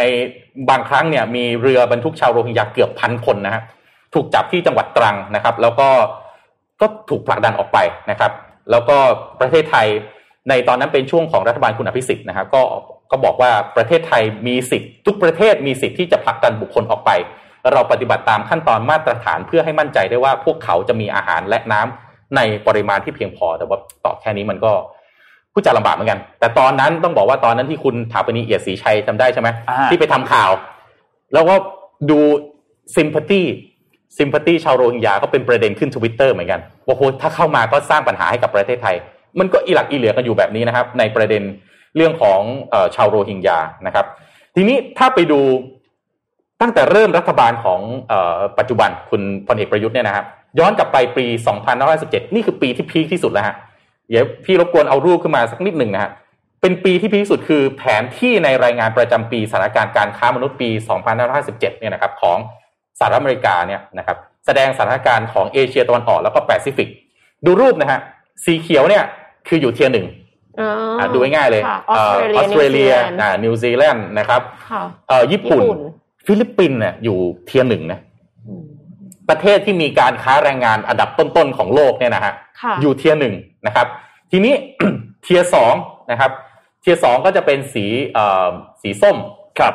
แต่ว่าพอดีเรานั่งอยู่ตรงนี้ไกลๆนิดนึงนะฮะมันจะมี tier สองที่ถูกลดอันดับอัตโนมัตินะครับ ก็คือประเทศไทยรวมนี้อยู่ในนี้ด้วยนะครับ เป็น tier สามนะครับ ก็ในกลุ่มประเทศที่เป็น tier สามเนี่ยมีอะไรบ้างเช่นแอลจีเรียนะครับคองโกคิวบานะครับส่วนใหญ่อยู่ในแอฟริกาใต้มีเกาหลีเหนือนะครับเวเนซุเอลาแบบนี้เป็นต้น ในกลุ่มประเทศที่อยู่ใน tier สามเนี่ยนะครับมีประเทศที่ถูกลดอันดับอัตโนมัติจากเทียสองไปอยู่เทียสามก็คือไทยมาเลเซีย แล้วก็เวเนซุเอลานะครับซึ่งปัญหาใหญ่ของตอนที่ถูกลดอันดับตอนนั้นคือ เนื่องจากเรามีประเด็นเรื่องของอุตสาหกรรมประมงฮะอุตสาหกรรมประมงเนี่ยมีประเด็นเรื่องของการใช้แรงงาน แล้วก็การค้ามนุษย์อย่างรุนแรงมากนะครับ ในปี2559 หลังจากนั้นครับประเทศไทยก็เลยมีการประชุมคณะกรรมการป้องกัน แล้วก็ปราบปรามการค้ามนุษย์ที่ทำเนียบรัฐบาล เพื่อจะติดตามความคืบหน้าต่างๆนะครับ จนสุดท้ายนะครับ กลายมาเป็นได้ถึงทุกวันนี้ว่า เราต้องหนีตายนะครับ เพราะว่าต่างประเทศเขาจะไม่ยอมแล้วฮะเขาจะจะ sanction ถ้าเราอยู่ใน Tier สอง Watch List แบบนี้ไปเรื่อยๆเนี่ยการค้าขายการถ้าถ้าจำได้เนี่ยไอ้การถูกแบนเรื่องการส่งออกอาหารทะเลไปยัง EU ไปทางสหรัฐอเมริกาเนี่ยกลายเป็นประเด็นมากๆขึ้นเรื่อยๆนะครับ ก็ทางนายกรัฐมนตรีพลเอกประยุทธ์เนี่ยก็ออกมาบอกนะฮะว่า คือประเทศไทยเรามีวันต่อต้านการค้ามนุษย์นะคือวันที่ห้ามิถุนายนของทุกปีต่อต้านวันเดียวอะคะอะไรก็สิ่งมันต้องทุกวันอะแต่อย่างน้อยก็มีสักวันหนึ่งไงเหมือนวันมาฆบูชาน้องเอ็มใช่ไหมคนมันก็ไม่ได้เข้าวัดวันเดียวทั้งปีเขาจะเข้าทุกปีแหละเข้าเข้าเข้าทั้งปีเข้าหลายวันใช่ไหมแต่ก็ต้องมีสักวันหนึ่งที่เป็นแบบสัญลักษณ์อะไรอย่างเงี้ยนะครับก็พลเอกประยุทธ์ก็บอกว่าวันนี้การแก้ปัญหาต้องทำให้ครบวงจรนะครับ ต้องคำนึงถึงโจทย์ที่มีการเปลี่ยนแปลงตลอดเวลา สิ่งสำคัญคือต้องสร้างจิตสำนึก ดูแลผู้มีรายได้น้อยนะครับ แล้วก็บอกว่าวันนี้อย่ามัวทะเลาะกันเองฮะต้องทำให้ต่างชาติเห็น รัฐบาลต้องเร่งขับเคลื่อนการทำงานต่างๆนะครับ แล้วก็บอกด้วยคนท่านนายกก็บอกว่าใครที่ชอบเอาเส้นนายกเส้นคนในรัฐบาลไปใช้เนี่ย ต้องลงโทษให้หนักให้มากขึ้นนายกประยุทธ์นายพลเอกประยุทธ์บอกว่าไม่มีนะ จะเอามาเส้นคนในรัฐบาลอะไรเนี่ย บอกว่าไปมีเอี่ยวด้วยเนี่ย อันนี้ผิดนะครับ ไม่มีแน่นอนนะครับ ก็อยากให้หน่วยงานต่างๆเนี่ยต้องบูรณาการบูรณาการกันที่เรียบร้อยนะครับ แล้วก็ล่าสุดเมื่อวานนี้เมื่อวานซืนนี้นะครับ ก็เขามีภาคีนะครับ ภาคีทั้งห้าเนี่ยประกอบไปด้วยสสสคือสมาคมสิทธิเสรีภาพของประชาชนนะครับ แล้วก็มูลนิธิภาษาวัฒนธรรม มูลนิธิเพื่อสิทธิมนุษยชน และการพัฒนา คณะกรรมการรณรงค์เพื่อประชาธิปไตย แล้วก็มูลนิธิร่วมร่วมมิตรไทยพม่าห้าฝ่ายนี้ครับ ร่วมยื่นหนังสือไปที่รัฐบาลทำเนียบรัฐบาลนะครับ แล้วก็ขอให้ประเด็นเรื่องการค้ามนุษย์ครับเป็นอาชญากรรมข้ามชาติ เป็นธุรกิจที่สร้างไรายได้อย่างมหาศาลนะครับ ก็ขอให้ทางเขายื่นข้อเสนอเนี่ยห้าข้อนะครับ คือขอให้นายกแล้วก็รัฐบาลใช้อำนาจหน้าที่สารต่อการดำเนินคดีการค้ามนุษย์ดังกล่าวในพื้นที่จังหวัดสงขลาที่สะดุดหยุดลงไปตั้งแต่ปี 58 นะครับ แล้วก็ติดตามเส้นทางการค้ามนุษย์ให้มากขึ้นนะครับ ข้อ 2 ขอให้หน่วยงานที่เกี่ยวข้องกับการปราบปรามทุจริตและการประพฤติมิชอบนะครับ รวมถึงกระทรวงยุติธรรมและคณะกรรมการที่เกี่ยวข้องเนี่ยเรียกเจ้าหน้าที่และหน่วยงานที่เกี่ยวข้องมาให้ปากคำข้อเท็จจริงต่าง ๆ ของประเด็นการลักลอบขนแรงงานผิดกฎหมาย ที่เติบโตต่อเนื่องมาได้นะครับในประเทศไทย ข้อ 3 ให้มีกลไกหรือมาตรการการทำงานที่ตรวจสอบถ่วงดุลการทำงานของตำรวจ ทหารกำนันผู้ใหญ่บ้าน ในพื้นที่ชายแดนและจุดเสี่ยงต่อการค้ามนุษย์นะครับ ข้อ 4 ให้การค้ามนุษย์เป็นการละเมิดกฎหมาย และละเมิดสิทธิมนุษยชนอย่างแรงนะครับ โดยจะต้องทำให้มนุษย์ทุกคนมีสิทธิ์ที่จะมีชีวิตอยู่ โดยไม่ตกเป็นทาสหรือการขาทาสแล้วก็ข้อ 5 สุดท้าย เร่งให้มีการปฏิรูปกระบวนการยุติธรรมโดยเร่งด่วนให้มีความโปร่งใส เพื่อให้พนักงานตำรวจทหารอายการศาลนิติวิทยาศาสตร์และฝ่ายปกครอง มีความมั่นใจในการทำคดีค้ามนุษย์ แล้วก็เก็บรวบรวมพยานหลักฐาน ไว้ที่ทุกหน่วยงาน และให้มีการคุ้มครองความปลอดภัยผู้ปฏิบัติงานทุกคน จากการถูกข่มขู่คุกคามโดยผู้มีอิทธิพล เป็นเหตุให้อยู่ในประเทศไทยไม่ได้ หรือถูกกลันแกล้งในหน้าที่การงาน เป็นไงครับ ประเด็นการค้ามนุษย์ของประเทศไทยเราดูแล้วมีที่มาที่ไปที่สลับซับซ้อน แต่ก็ต้องบอกว่าเราอยู่ในโซนหนีตายแบบนี้มาเป็นเวลายาวนานมากนะครับ โอ้แล้วนี่นี่มี Super Poll ด้วยนะพี่อืโทมมัส Super Poll ออกวัน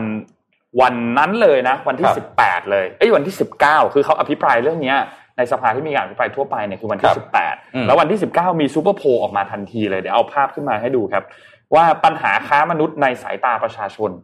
เป็นอย่างไรบ้างค่ะตัวโพลอันนี้เนี่ยเขาบอกว่าเขาเก็บข้อมูลมาตั้งแต่วันที่ 15 ถึงวันที่ 18 กุมภาพันธ์ก็คือในช่วงใกล้ ๆ กันนี่แหละ แต่ออกโพลมา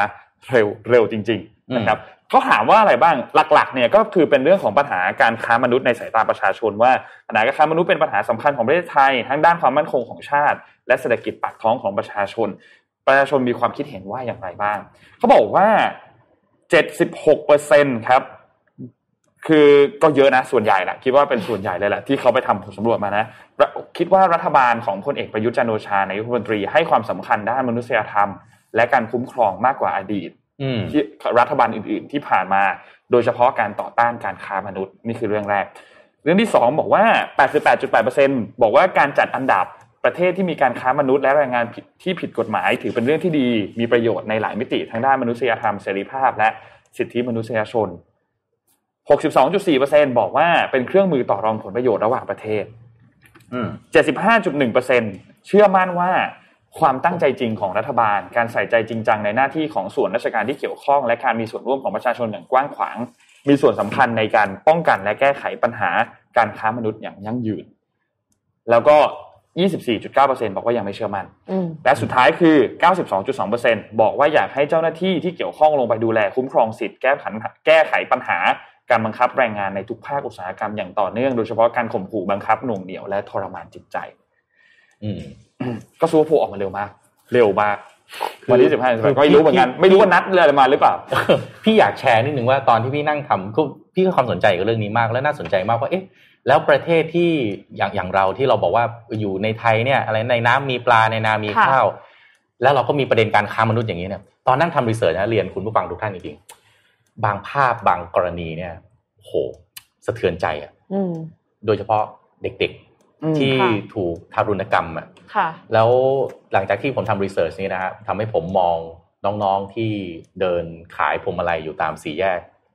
นะครับ น้องๆที่ต้องเออทำงานหนักๆ เปลี่ยนไปอีกเยอะมากจริงเราก็คิดว่าปัญหาตรงนี้เนี่ย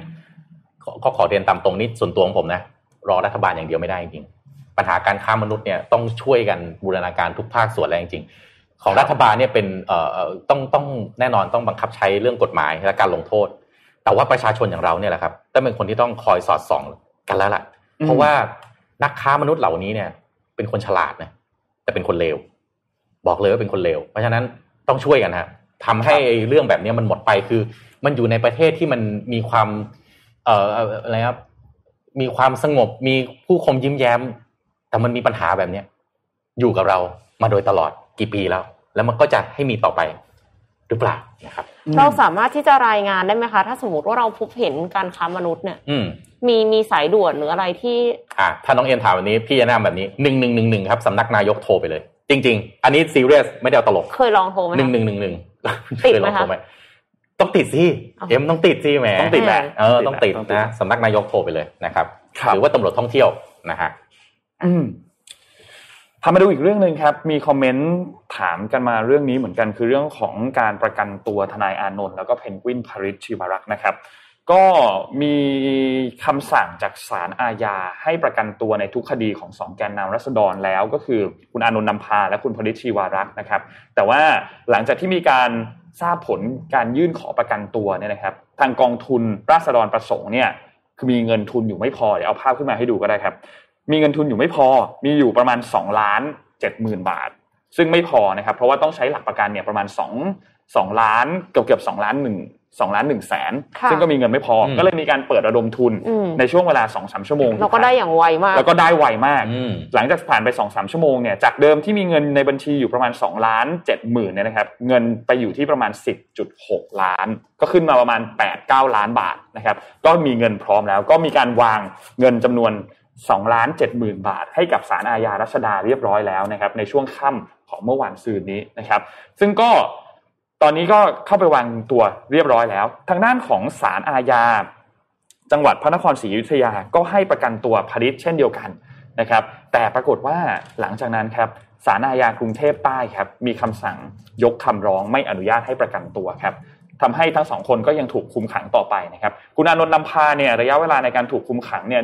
197 วันนะครับคุณพริชชีวรักษ์ครับ199 วันนะครับคุณอานนท์เนี่ย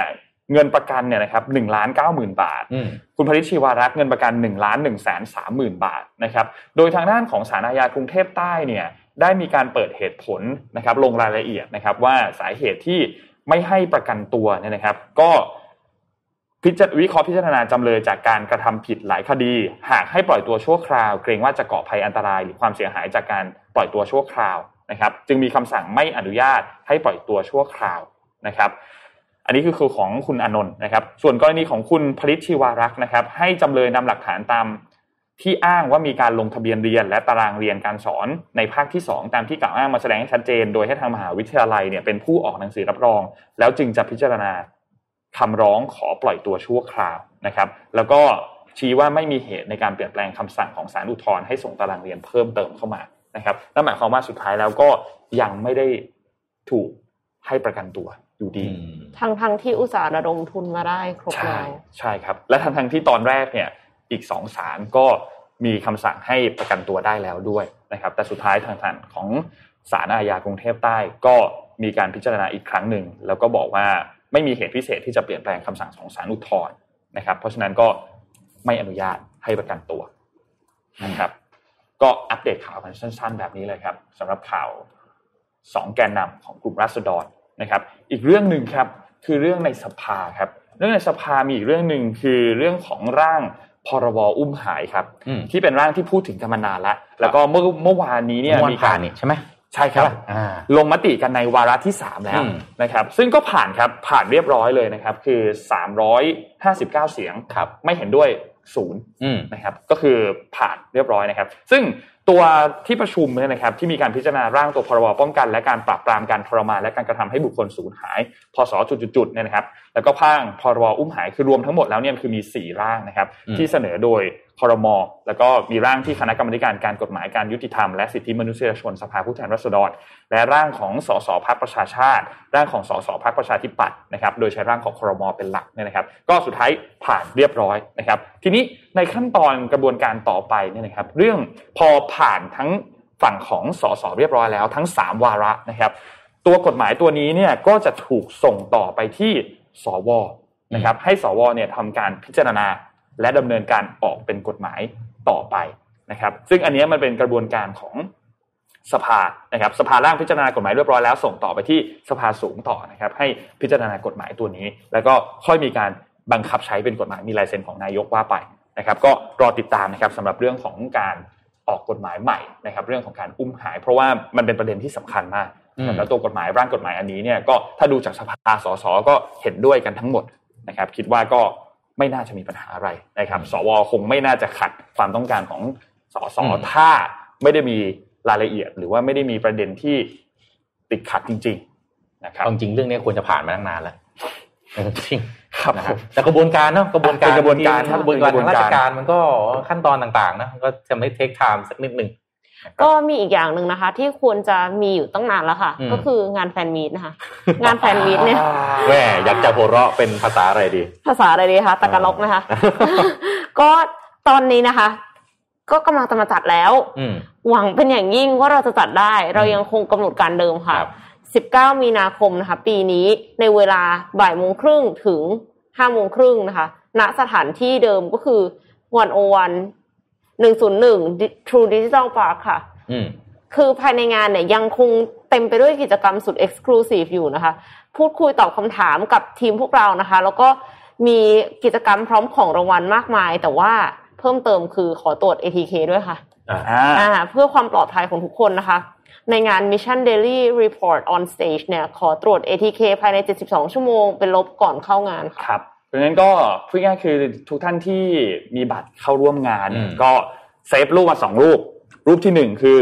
ตรวจ ATK ของท่านให้เรียบร้อยมา แล้วก็ถ่ายรูปไปเรียบร้อยเป็นหลักฐานว่าอันนี้คือของท่านจริงๆนะถ่ายรูปคู่กับหน้าตัวเองก็ได้ครับโอเคสำหรับผลตรวจ ATK กับสองคือเรื่องของฉีดวัคซีนเนาะอืมแคปหน้าในหมอพร้อมมาอืมแล้วก็เดี๋ยวทีมงานจะตรวจอยู่ข้างหน้างานอยู่แล้วอืมเราไม่แน่ไม่แน่ใจว่าทีมงานจะมีเรื่องของการตรวจ ATK หน้างานให้ด้วยไหมสำหรับคนที่ไม่ได้ตรวจ ATK มาก่อนล่วงหน้าเดี๋ยวยังไงเดี๋ยวทีมงานแจ้งกันอีกทีหนึ่งเนาะ อืมโอเค อืมหวังว่าคงได้เจอกันแหละ ไม่แคนเซิลไม่แคนเซิลวันที่สิบเก้ามีนา มีนาคมอืมนะครับ ก็ได้เจอได้ได้เจอเจอทุกันกท่านแน่ๆได้เจอกันแน่ครับ อันนี้พี่มีข่าวอันหนึ่งรู้จักโรงเรียนวรรณวิทย์กันไหมๆโรงเรียนวันนาวิทย์โรงเรียนวรรณวิทย์วรรณวิทย์เนี่ยนะฮะเคยดูโฆษณาไหมเอ่อคือโรงเรียนวรรณวิทย์เนี่ยนะฮะเป็นโรงเรียนที่เอ่อก่อตั้งโดยหม่อมผิวสุขสวัสดิ์ณอยุธยานะครับ อยู่กลางเมืองสุขุมวิทนี่เอง ครับนะครับเนี่ยดูโรงเรียนนะฮะคือพื้นที่เนี่ยถูกเรียกว่ามันอยู่กลางเมืองสุขุมวิทเนี่ยนะฮะมันค่อนแน่นอนว่าพอเป็นโรงเรียนเก่าๆแบบเนี้ยเอ่อก็มีคนนักลงทุนน่ะเข้าไปขอซื้อที่เนี่ยมากมายมหาศาลเลยนะครับ ที่มันก็คงไม่รู้จะกี่พันล้านแล้วเนี่ยนะฮะแล้วไม่รู้กี่ร้อยล้านพันล้านแล้วเนี่ยนะครับเอ่อเอ่อไม่ขายฮะผู้ก่อตั้งไม่ขาย อืมเพราะว่าอยากทำโรงเรียนแบบเนี้ยให้เด็กได้เรียน ในราคาไม่แพง ทั้งทั้งๆที่เอาพูดตรงๆเลย ถ้ามันอยู่ใจกลางสุขุมวิทแบบนี้นะเป็นโรงเรียนอินเตอร์ก็ได้ค่ะเก็บค่าเทอมแพงพื้นที่นะอืมๆแต่อาจารย์แล้วก็ผู้ก่อตั้งเนี่ยท่านก็บอกว่า แล้วเด็กจะไปเรียนที่ไหนนะฮะก็ทางเอ่อก่อตั้งโดยหม่อมผิวสุขสวัสดิ์ณอยุธยานะฮะจากความตั้งใจที่ให้เป็นสถานศึกษานะครับ ที่เอ่อจากการที่มองว่าเด็กในย่านนั้นเนี่ยส่วนใหญ่เป็นครอบครัวที่ฐานะไม่มั่นคงนะครับ แล้วก็โรงเรียนโดยรอบในย่านนั้นก็เป็นโรงเรียนที่มีค่าโรงเรียนแพงมาก ก็เลยตั้งใจจะให้เป็นโรงเรียนที่ช่วยเหลือเด็กนะครับ ทั้งการคิดค่าเทอมในราคาที่ต่ำมากๆ เมื่อเทียบกับโรงเรียนในย่านเดียวกันนะครับ แต่ว่าแล้วก็รวมถึงพอช่วงการระบาดของโควิดเนี่ยนะครับ ก็เลยทำให้ผู้ปกครองก็ขาดรายได้นะครับ แล้วก็หลายคนที่มาจากต่างจังหวัด ก็ต้องเดินทางกลับต่างจังหวัดจำนวนเด็กที่เข้ามาเรียนก็เลยลดน้อยลงเรื่อยๆนะครับ ก็เลยเป็นที่มาของการประกาศปิดโรงเรียนแล้วครับ ครับ โดยวันพรุ่งนี้จะเป็นวันสุดท้าย วันสุดท้ายวันพรุ่งนี้วันที่ศุกร์โรงเรียนนี้เปิดมา75ปีครับอืม75ปี ก็หลายคนที่รู้เรื่องของวรรณวิทย์คงจะอะไรมากๆ แล้วก็เสียดายมากๆจริง ๆ นะครับ ที่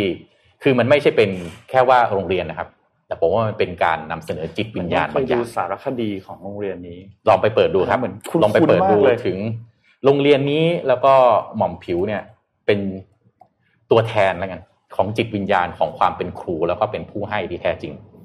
ให้เพื่อที่จะอยากจะให้ชีวิตของคนอื่นๆ ที่ไม่ได้มีแต้มต่อได้ไปต่อค่ะนะครับ ก็หวังเป็นอย่างยิ่งว่าถ้าเรามีโอกาสที่จะช่วยกันแล้วก็สร้างโรงเรียนแบบนี้ขึ้นเรื่อยๆนะครับ ในพื้นที่คือคือไม่ได้ไม่ได้บอกว่าต้องไปสร้างอยู่ในสุขุมวิทอะไรแบบวรรณวิทย์เท่านั้นนะครับครับแต่ผมว่าจริงๆ แล้วปัญหาแบบเนี้ยความเหลื่อมล้ำหรืออะไรหลาย ๆ อย่างเนี่ย มันก็มีรากฐานมาจากการที่คนขาดการศึกษาเนี่ยแหละจริงค่ะเห็นการด้ศึวกยษามันคือการมันคือมันคือการต่อขาที่ดีที่สุดแล้วที่ทำให้คนสามารถที่จะเดินแล้วก็วิ่งได้ด้วยตัวเอง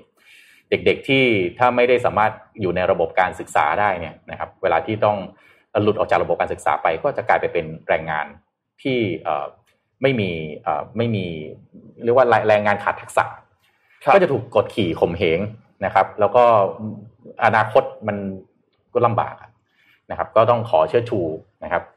อืเอ่อมคุณครูแล้วก็ผู้ก่อตั้งในโรงเรียนวรรณวิทย์ทุกท่านจริงๆ ก็ขอบคุณมากครับๆที่ขทำอบคุณค่ะ สิ่งเหล่านี้ให้กับสังคมไทยมาโดยตลอดครับนะครับจำได้แล้วมันมีหนังที่เป็นเป็นหนังสั้นขใช่องเซเว่นอีเลฟเว่นอ่าที่เป็นหนังครูถูกต้องพูดถึงเรื่องนี้แหละเชิดชูพระคุณครูทีเชออืร์มที่เป็น full version เนยนะครับเซิร์ชว่าโรงเรียนวรรณวิทย์ใน YouTube ก็ขึ้นเป็นอันแรกเลยครับอืมเคยดูอันนี้นึกออกแล้วนึกออกแล้วคือคุณครูพูดตรงๆเลยบ้านผมว่าเป็นคุณครูอาจารย์ ผมบอกตรงคุณครูที่ใช้ไม่ได้ในประเทศเราอะเยอะครับผมพูดจริงๆเลย อยากให้คุณมาดูคุณครูที่เป็นตัวอย่าง แบบเนี้ยการเป็นครูเนี่ยนะฮะมัน มันคือการสร้างสร้างชีวิตอะค่ะถ้าคุณเป็นครูที่ไม่ได้เรื่องก็สร้างชีวิตคนที่ไปเอาไปแล้วไปตัดโอกาสในชีวิตที่ดี ๆ ที่เขาจะได้เติบโตไป ถ้าเกิดคุณเป็นครูที่ดีอะคคุณมีโอกาสสร้างบุญสูงที่สุดแล้วเป็นอาชีพที่มีโอกาสสร้างบุญสูงที่สุดแล้วนะครับก็ฝากกันไว้ให้โอกาสเด็กแล้วก็ช่วยส่งเสริมเขาในทางที่เขาอยากจะไปเขาใช่ทางที่เขามีพรสวรรค์ใช่ถูกต้องอืมเปลี่ยนอนาคตเด็กคนหนึ่งได้เลยจริงเนาะใช่ครับอะโอ เคเดี๋ยวปิดปิดท้ายข่าวหนึ่งสั้นๆนะฮะอะนี่อ่าวมายาอ่าจำอ่าวมายาได้ไหมที่เขาฟื้นฟูกันอะครับครับครับครับล่าสุดฮะอุ๊ย CNN ตอนนั้นนนไปเที่ยวแล้วไม่ได้ไป เพราะว่าอ๋อเขาปิด เพราะว่าเขาปิดใช่เขาปิดไงคือไปเขาปิดคือเรือเข้าไปได้แบบแค่อยู่แบบ แค่เห็นน่ะอืมแต่เข้าไปใกล้ๆตรงนั้นน่ะไม่ได้อ่าล่าสุดเนี่ยนะฮะทาง CNN เขาก็ไปทำข่าวครับแล้วก็คนที่เอาข่าวนี้มาบอกคือดรทรทำรงนาวาสวัสดิ์อ่านนะครับ ก็เอ่อการฟื้นฟูอ่าวมายาเนี่ยมันเป็นข่าวดังทั่วโลกนะครับเอ่อ ตั้งแต่เริ่มปิดแล้วนะครับ ตอนนี้เนี่ยกำลังจะเปิดอ่าวอีกครั้ง ก็เลยมีภาพครับ ปลาฉลาม ฝูงปลาฉลามครับ มาอย่างนี้เลยครับ ที่เห็นนั่นไม่ใช่ปลาธรรมดานะครับ ฝูงฉลามครับนะฮะก็มาเป็นฝูงเลยนะฮะเรียกเสียงฮือฮาจากทีมข่าวระดับโลก CNN ต่างๆ นี่เข้ามาดูดูภาพซะก่อนนะเคยเห็นภาพแบบนี้ไหมฮะไม่เคยนี่ชายหาดตรงนะนั้นฮะชายหาดแล้วนะนี่ชายหาดอ่าวมายาครับนะฮะก็เชื่อว่าภาพลักษณ์ต่างๆ ภาพพวกนี้เผยแพร่ออกไปเนี่ยนะฮะ จะส่งผลเป็นภาพลักษณ์ชั้นยอดให้กับประเทศไทยเลยนะฮะว่าประเทศไทยทำได้ครับๆค่ะเราอนุรักษ์ฟื้ฟูธมชติเราฟื้นคืนธรรมชาติกลับมาได้จริง ๆ ขอให้เราตั้งใจแล้วร่วมมือกับทุกภาคส่วน เราเอาทุกอย่างกลับมาได้จริง ๆนะครับ ก็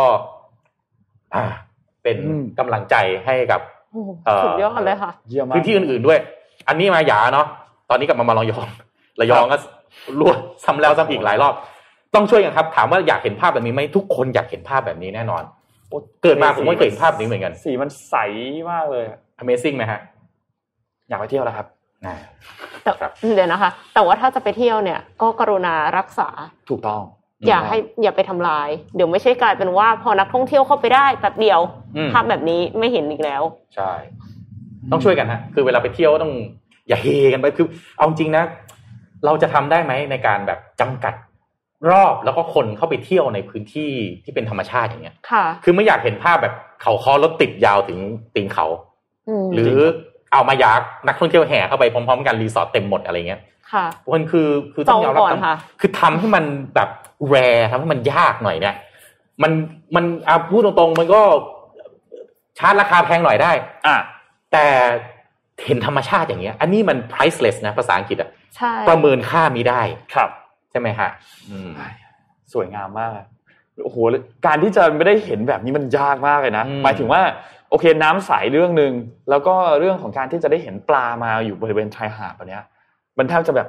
คือเวลาเราขึ้นเรือขึ้นแบบเรือคาทามารันหรือว่าขึ้นเรือไปดูตามพื้นที่ต่างๆเนี้ยเขาก็จะบอกว่ามีมีโอกาสได้เห็นวาน เห็นโลมาเห็นฉลามอะไรเงี้ย แต่มันแรมากอืมโอกาสได้เห็นมันน้อยมากนะครับ ซึ่งโอ้โหแบบเนี้ยมันสุดยอดเลยนะสุดยอดเลย ชื่นชมคนที่ ช่วยกันรักษาหมายถึงว่าเจ้าหน้าที่แถวนั้นเจ้าหน้าที่ด้วยอะค่ะใช่ที่แบบน่าจะต้องใช้ความพยายามอย่างมากอืมแล้วก็ต่อสู้อย่างมากเพื่อที่จะติดอ่าวมายาอืมครับเยี่ยมธรรมชาตินี่พี่บอกอย่างนี้นะคือไม่ว่าคุณจะรู้สึกยังไงกับธรรมชาติตอนนี้นะคุณลองเอาตัวเองไว้ใช้เวลาอยู่กับธรรมชาติ ธรรมชาติจริง ๆ สักระยะหนึ่งนะคุณจะรู้สึกได้เลยว่าเฮ้ยเอ่อคุณจะอยากปกป้องมันอะจริง ๆ คือไม่ว่าคุณจะแบบโอ้ยอยากใช้ตอนนี้อยากใช้ รถเทสลาอยู่กับเทคโนโลยีอยู่อะไรก็ตามเนี่ยพอมีโอกาสไปอยู่กับธรรมชาติจริงเข้าใจว่าจริงๆอ๋อสุดท้ายแล้วมนุษย์เรากับธรรมชาติมันเป็นส่วนมันเป็นส่วนหนึ่งของกันและกัน เราไม่สามารถจะอยู่ตึก คือไอการอยู่ตึกมีความสะดวกสบายมีเอ่อสาธารณูปโภคต่างๆอะมันโอเค แต่พอได้ไปอยู่กับธรรมชาติจริงๆเราจะรู้สึกว่านี่ต่างหาก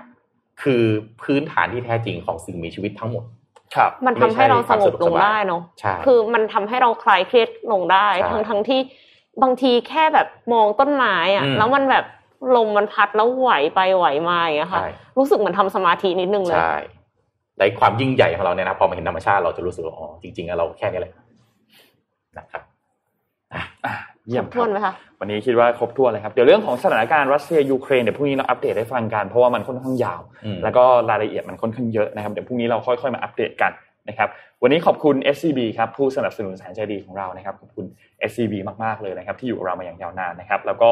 ขออยู่กับเราต่อไปนานๆอีกหลายๆปีเลยนะครับขอบคุณ DEVANTE ด้วยครับ premium skincare for men ครับผิวหน้าดูดีหน้าดูเด็กใครก็เดาอายุไม่ถูกครับภายใต้แนวความคิด Future Biotechnology for Men Skin นะครับหาซื้อได้แล้วครับตามช่องทาง e-commerce ต่างๆนะครับ Shopee Lazada JD Central w e l o v Shopping และเว็บไซต์ d e v a n t e